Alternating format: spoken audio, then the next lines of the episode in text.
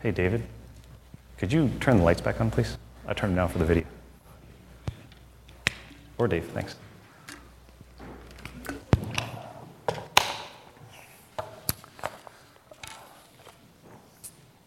If you would turn with me to the book of John, 13th chapter, we're going to pick up where we left off a couple weeks ago.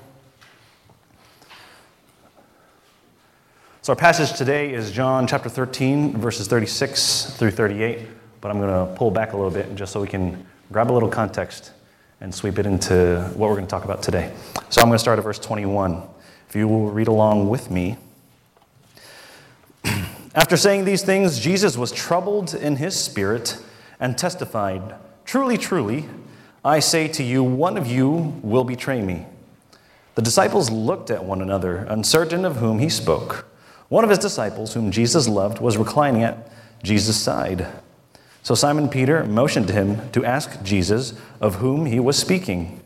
So that disciple, leaning back against Jesus, said to him, Lord, who is it?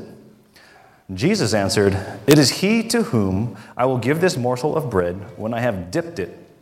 So when he had dipped the morsel, he gave it to Judas, the son of Simon Iscariot. Verse 27 Then after he had taken the morsel, Satan entered into him. Jesus said to him, What you are going to do, do quickly. Now no one at the table knew why he said this to him.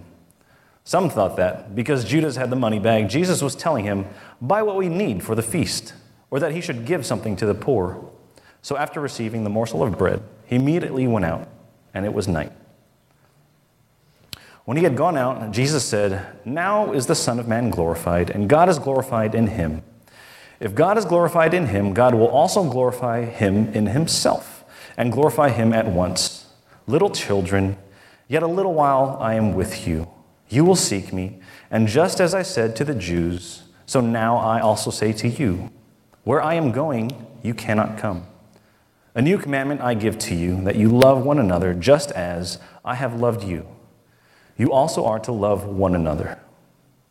By this, all people will know that you are my disciples if you have love for one another. Now, today's text, verse 36.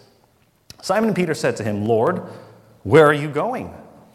Jesus answered him, Where I am going, you cannot follow me now, but you will follow afterward. Peter said to him, Lord, why can I not follow you now? I will lay down my life for you. And Jesus answered, Will you lay down your life for me? Truly, truly, I say to you, the rooster will not crow till you have denied me three times. Let's pray together. Lord, for this morning, I just pray that you would be with us as we study your word. Uh, may your spirit take its truths and plant it in our bones, God, that we would be able to not only be hearers, but also doers of the word. So I pray that your grace would be with us this morning. In your name I pray, amen. Okay, so before we jump into 36, uh, we've read a little bit of the context, but I also want to talk about, talk about it a little bit. Uh, I feel like a lot of us who are familiar with the church culture, we know the story of Peter's denial, right? He denied him, it was terrible. Okay, we're moving on. But if we go back a little bit, especially to, let's say, the beginning of chapter 13, we have this. Now, before the feast of Passover, when Jesus knew that his hour had come to depart, okay? So there's, there's a little bit of finality, right, in that we know that Jesus is about to not be with his disciples for that much longer.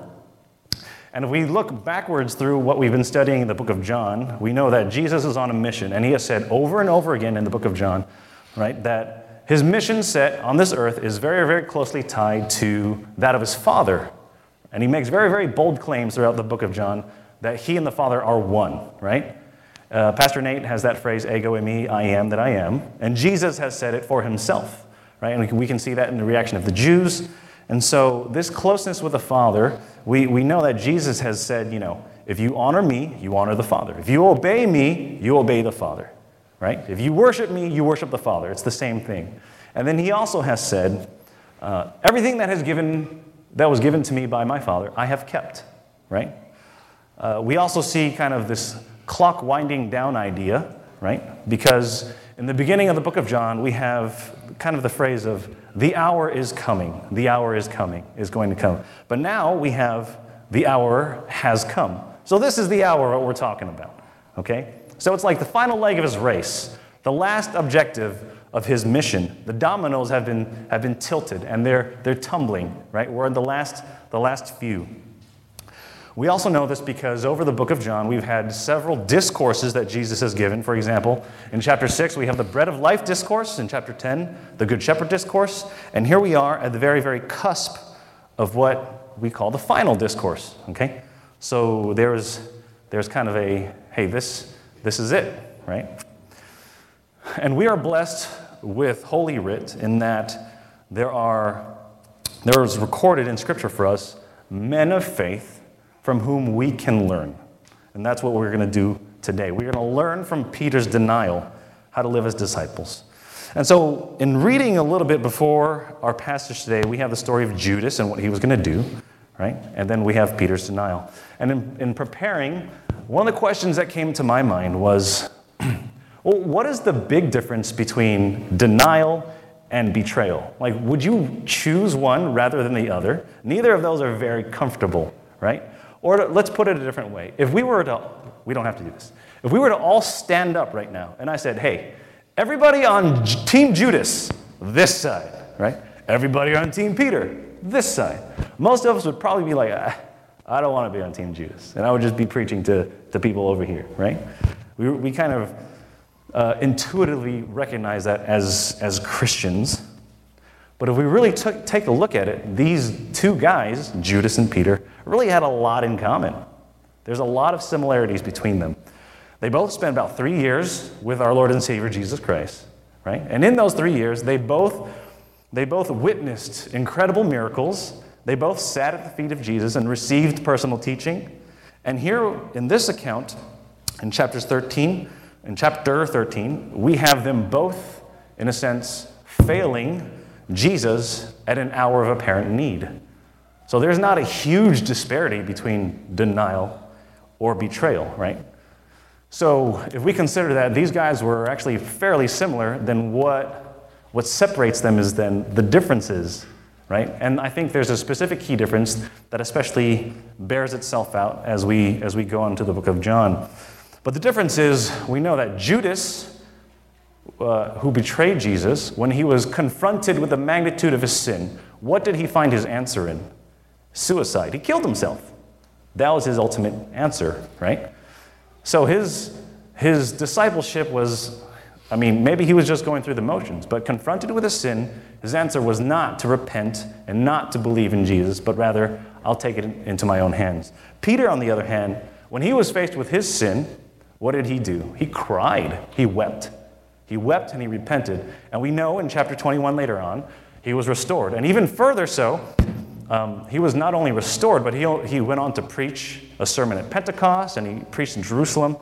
So we know that Peter overall was obedient. Yes? And in this instant, he, he tripped and he fell, but he got back up. Okay? That is a huge difference between these two. So we can say, I think, that Peter was largely obedient, but he was still a man. He was just that. He was a disciple, but he was still a man. Okay? So, as we focus now on today's text, starting at 36, we'll probably wander a little bit previous to. Uh, we are going to look at three marks of living as Jesus' disciples, and we're going to learn these lessons from, from Peter. Okay? So, if we look in the, verse, in the verses immediately preceding, starting at 31, we have a couple things going on here. Okay? We, one thing we have is uh, Jesus is going somewhere right? In verse 33, little children, yet a little while I am with you, you will seek me, and just as I said to the Jews, so now I also say to you, where I am going, you cannot come. So we have that portion. And then following that, he gives this new commandment. Verse 34 A new commandment I give to you, that you love one another just as I have loved you, you also are to love one another. By this, all people will know that you are my disciples, if you have love for one another. Now, this is really, really important for us to kind of hang on to as we go into uh, Peter's little conversation here with Jesus. So, this new commandment, I think, is pretty important, and Eugene explored this a couple of weeks ago. It's not that it's exactly new in that they've never heard this commandment before, right? Because we, we've seen elements of it in the Old Testament. The newness of it is that there's a, there's a standard. Jesus says, You love now as I have loved you. So now we have a standard to attain, right? And so if you were to ask, well, how does that look? Well, we'll just go backwards a little bit. Jesus washed his, his disciples' feet. So not only did he give them the standard, he lived it out, right? Uh, and the other kind of newness is that this is how his disciples, or this is one of the ways his disciples are to be identified, right? So we as a church here, we don't have team jerseys or a secret handshake, right? Or, or special colors we wear so we recognize each other in public. Oh, hey, hey, no, right? What we have in this text, right, is he, Jesus, the Lord Jesus Christ himself, gives us, this community, our own identifier. Hey, you are going to be identified by the way you love each other, right? Does that make sense? Okay, so moving on to today's text, finally. Verse 36. The interesting thing is this. So Jesus says, I'm going somewhere, here's a new commandment. And clearly, after you are given a commandment by the great teacher, by Jesus, the question you want to ask is, Lord, where are you going? Kind of a weird response, right? Here's a new commandment. So, what you're saying is you're going somewhere. Uh, no. so, Peter is responding to what Jesus said in verse 33, and the commandment part it just kind of flies over his head. We're not that surprised, right? Because Peter just talks about stuff all the time. He's like the first one to jump at it. Hey, hey, I'll walk on water. He's that guy. And we recognize that, so we're not that surprised.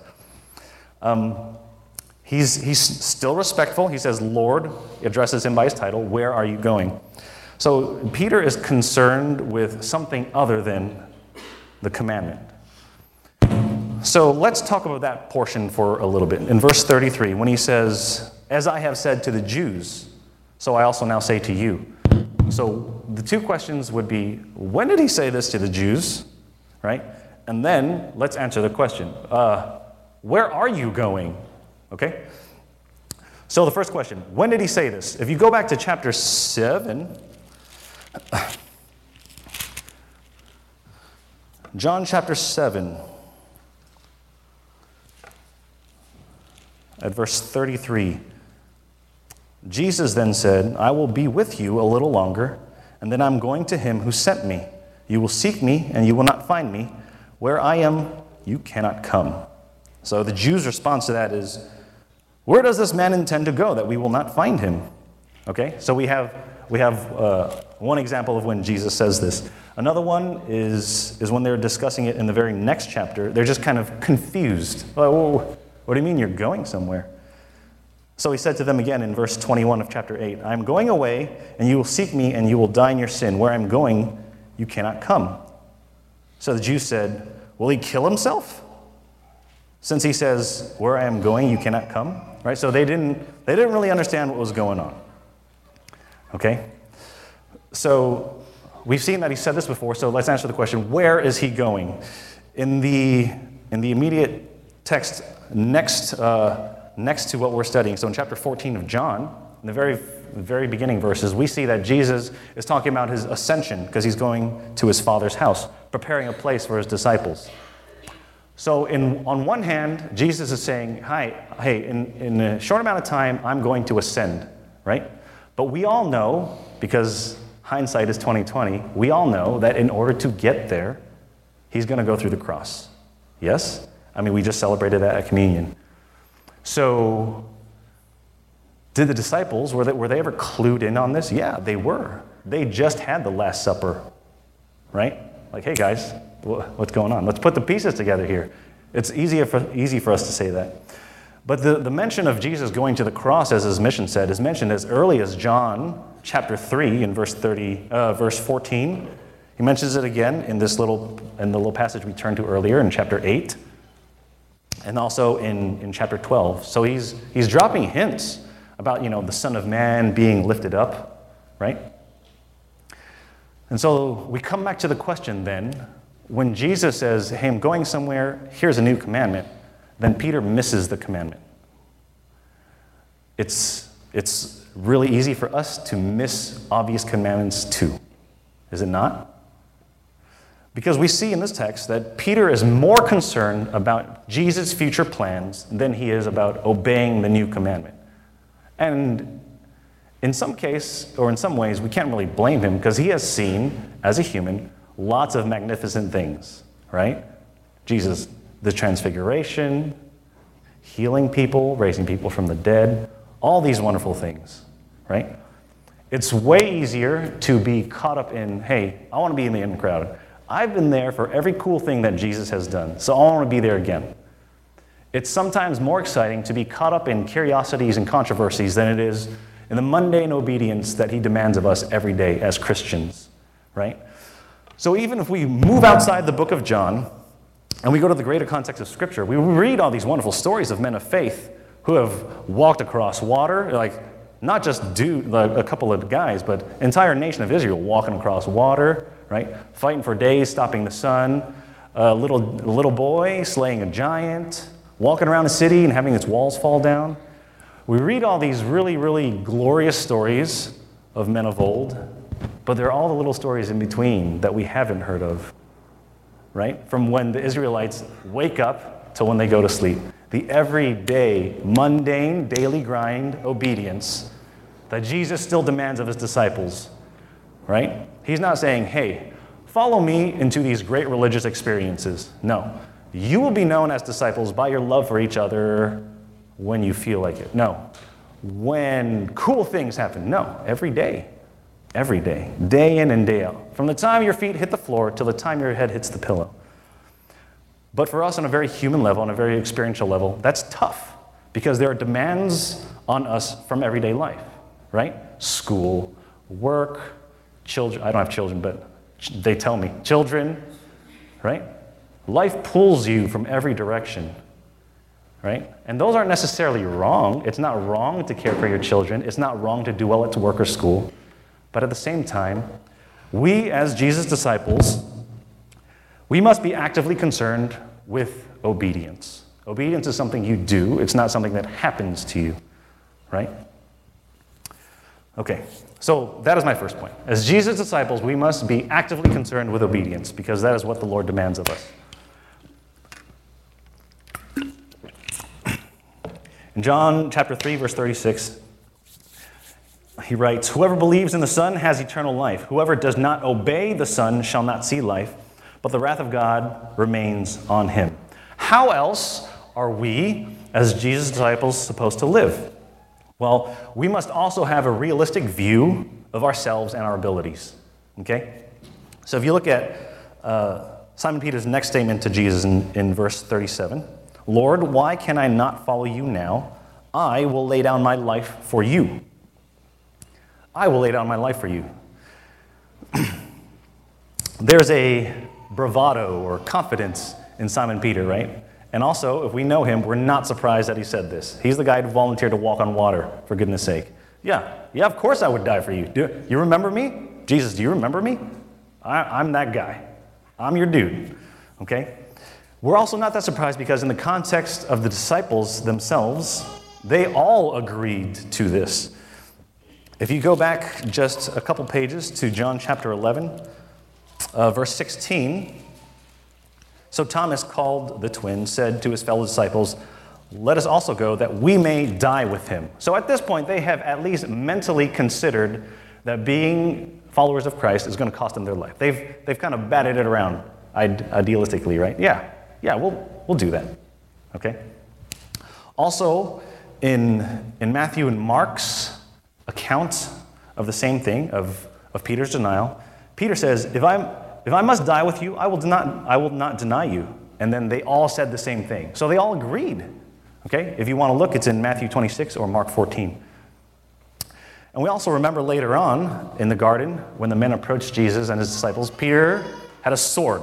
So he was also physically ready right? In a sense. So I'm ready to defend with a sword if necessary. And then he hacked off a guy's ear. So in Peter's own mind, he thought, I'm ready to follow Christ wherever, whenever, I'm that guy. Okay? And also for us now, looking back, we, we know him. He's, if you were to name three disciples, more than likely he's going to be in those three that you name, right? No one's going to be like, uh, no, Judas the, the zealot. No, no one really names those guys, but uh, not Peter, Paul, and Mary. I almost said Peter, Paul, and Mary. Peter, James, and John, right?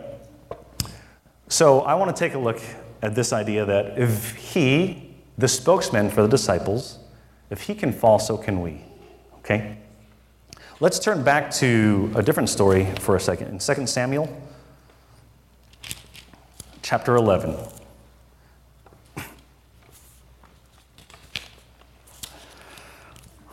Second Samuel chapter 11. I'm just going to read a little bit.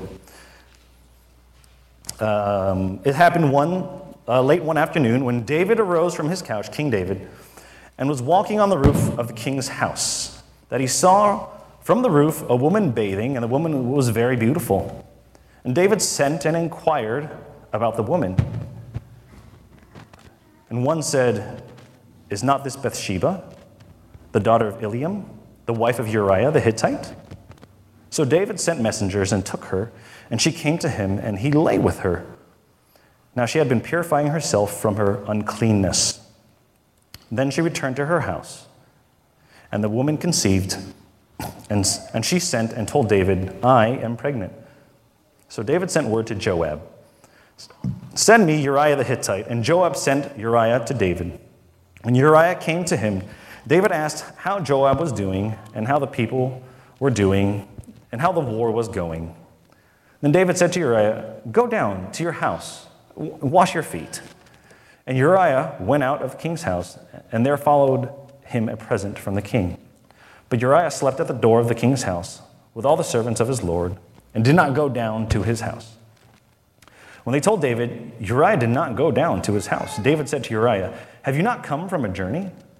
Why did you not go down to your house? Uriah said to David, The ark and Israel and Judah dwell in booths, and my lord Joab and the servants of my lord are, are camping in the open field.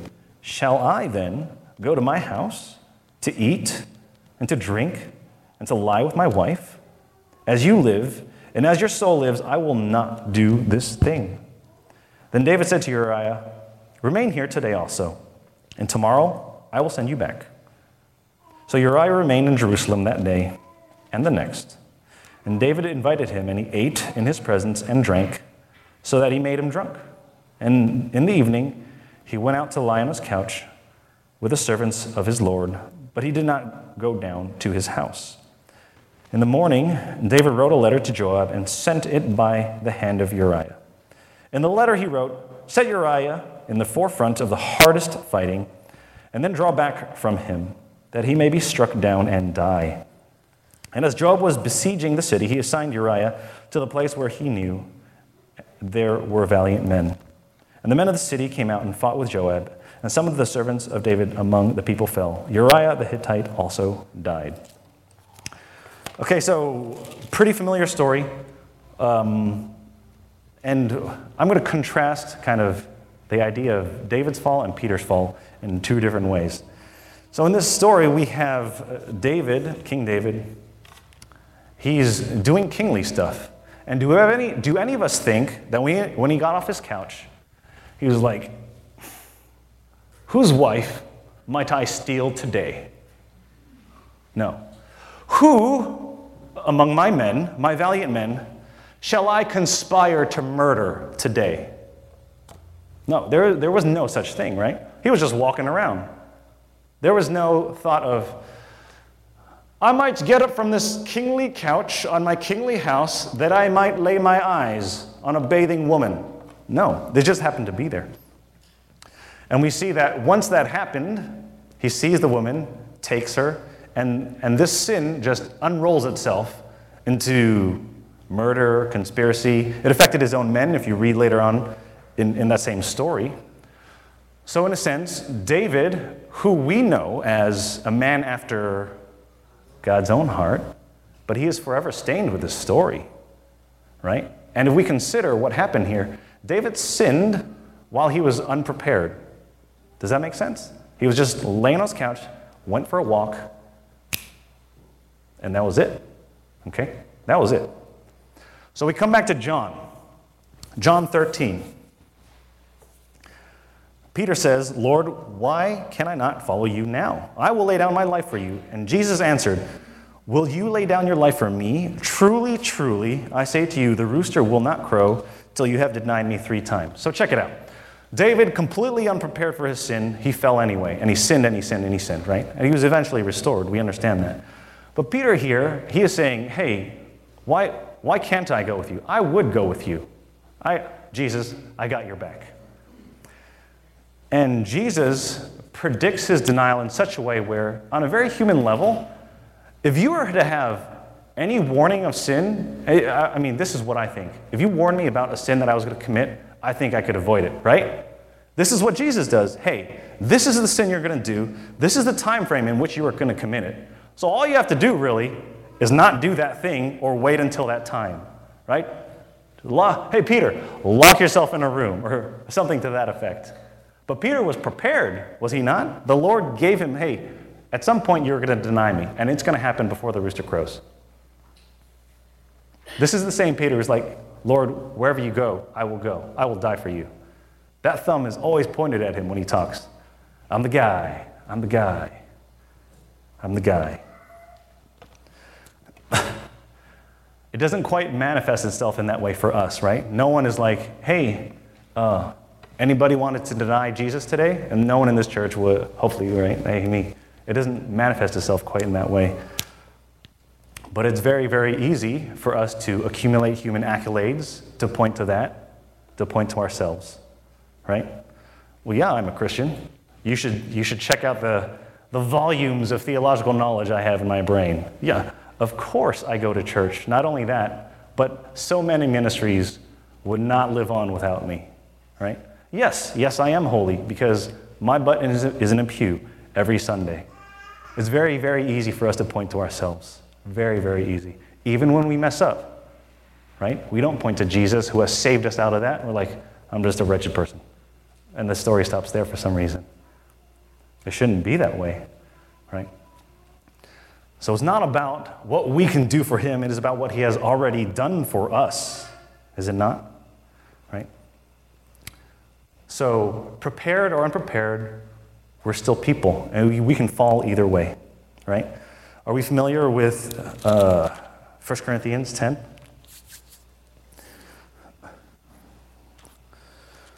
1 Corinthians 10, I'm going to read it 11, uh, 12. Therefore, let anyone who thinks that he stands take heed lest he fall. No temptation has overtaken you that is not common to man.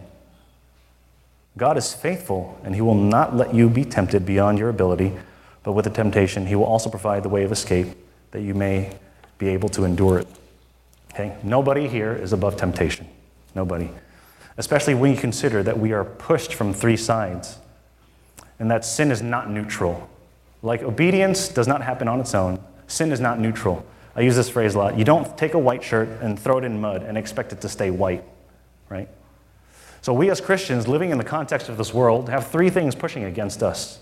Yeah? The world, our enemy, and our old selves still clawing its way into our soul. We all have that. So, when we consider that, would we really be wise in saying, No, Jesus, I'm the dude? There's no way. Okay?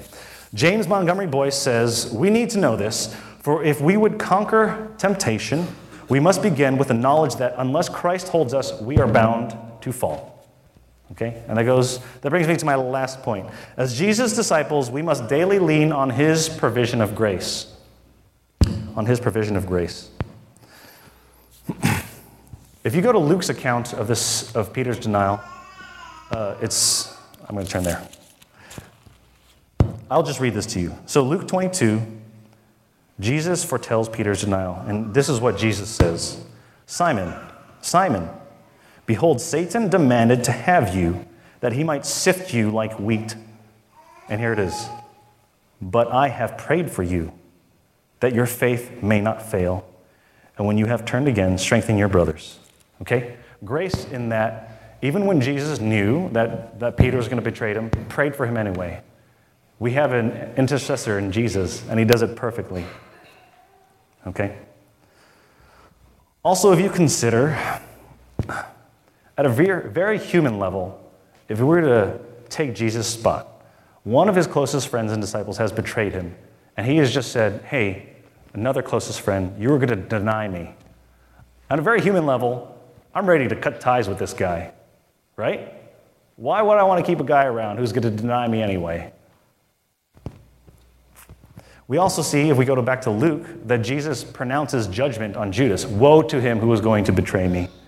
And here, here in our text, he just says, Truly, truly, I say to you, the rooster will not crow till you have denied me three times. And he leaves it at that. Now, it shuts Simon Peter up for a while because we don't hear from him again until like chapter 18, right? And then in chapter 21, he is restored. so, grace in that Jesus has prayed for him Grace in that he has not cut ties with Peter. Okay? Also, grace is already mentioned in, in verse 36. Where I am going, you cannot follow me now, but you will follow afterward. So let's answer the question again. Where's Jesus going? In chapter 14, he's referring to his ascension into heaven, ultimately, heaven. So we understand that, but you will follow afterward.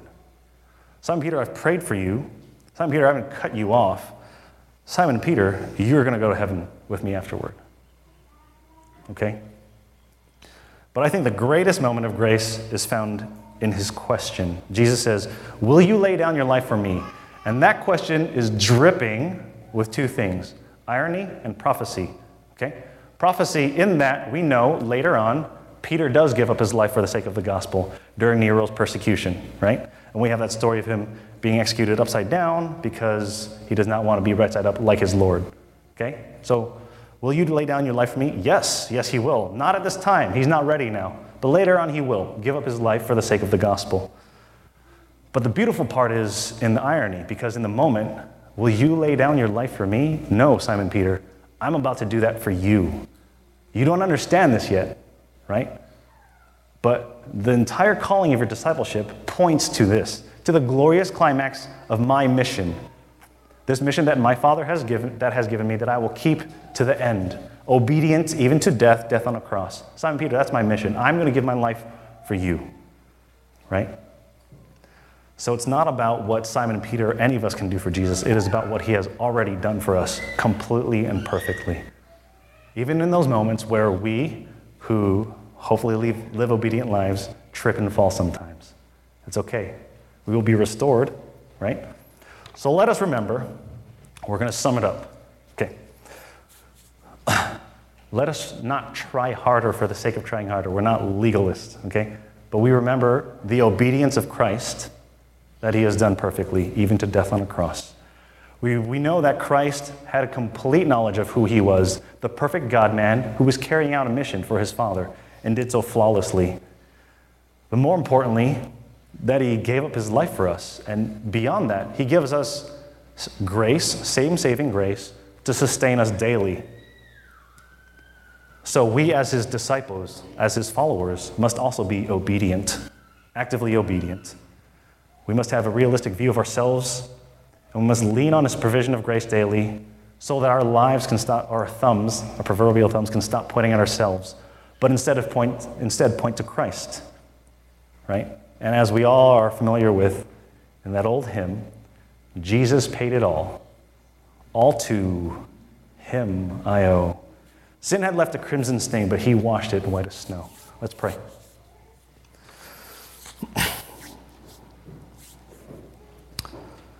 God, we are grateful for your word and for the freedom to study it, but more so, God, the freedom from sin that you have bought for this body of believers that you have bought, for setting the example of obedience and sacrifice and humility and patience and love.